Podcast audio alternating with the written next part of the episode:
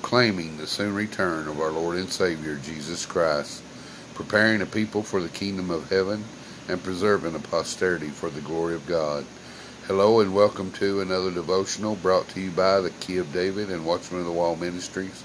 I'm your host Charles, and I hope this day finds you richly blessed in the Lord. Today's devotional is called Thank You God for the Fleas. While in Ravensbrück concentration camp, Corrie ten Boom and her sister De- Betsy dealt with dreadful conditions.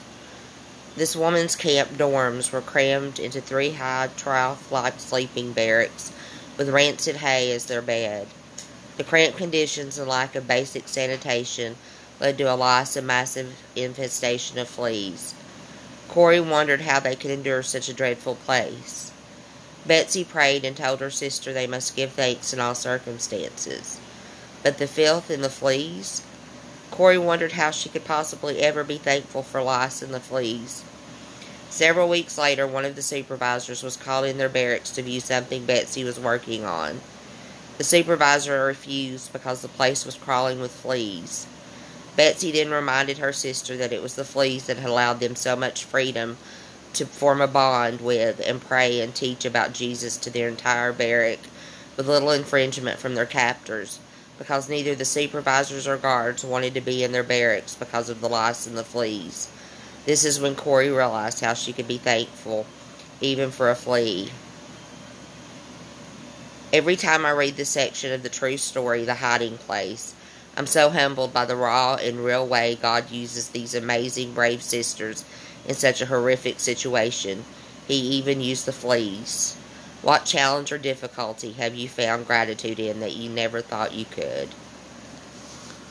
Let us pray. Father God in heaven, we thank you, Lord. We thank you for your love and mercy. We thank you, God, for your providence.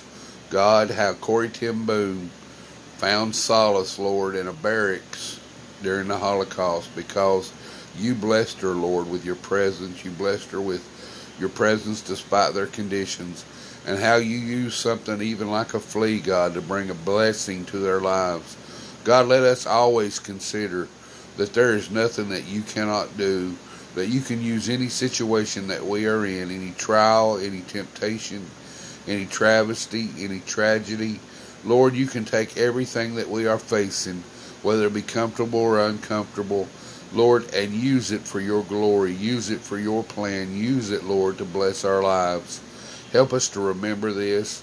And Lord, if we're going through something right now, if anyone listening to this devotional, Lord, seems like they can't go on or they can't face another day of their situation, remind them, Lord, that you can use fleas to bless Corrie ten Boom's life, then you can bless their life and use something they're going through for your glory and for their benefit. Lord, we thank you for this time together and we ask this in Jesus' name. Amen.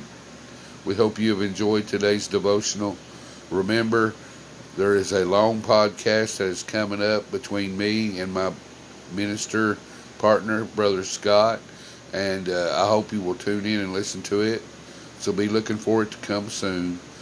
Follow us on Facebook, Instagram, and Twitter at Cry of the Watchman. All the links to our resources will be in the show notes of this devotional.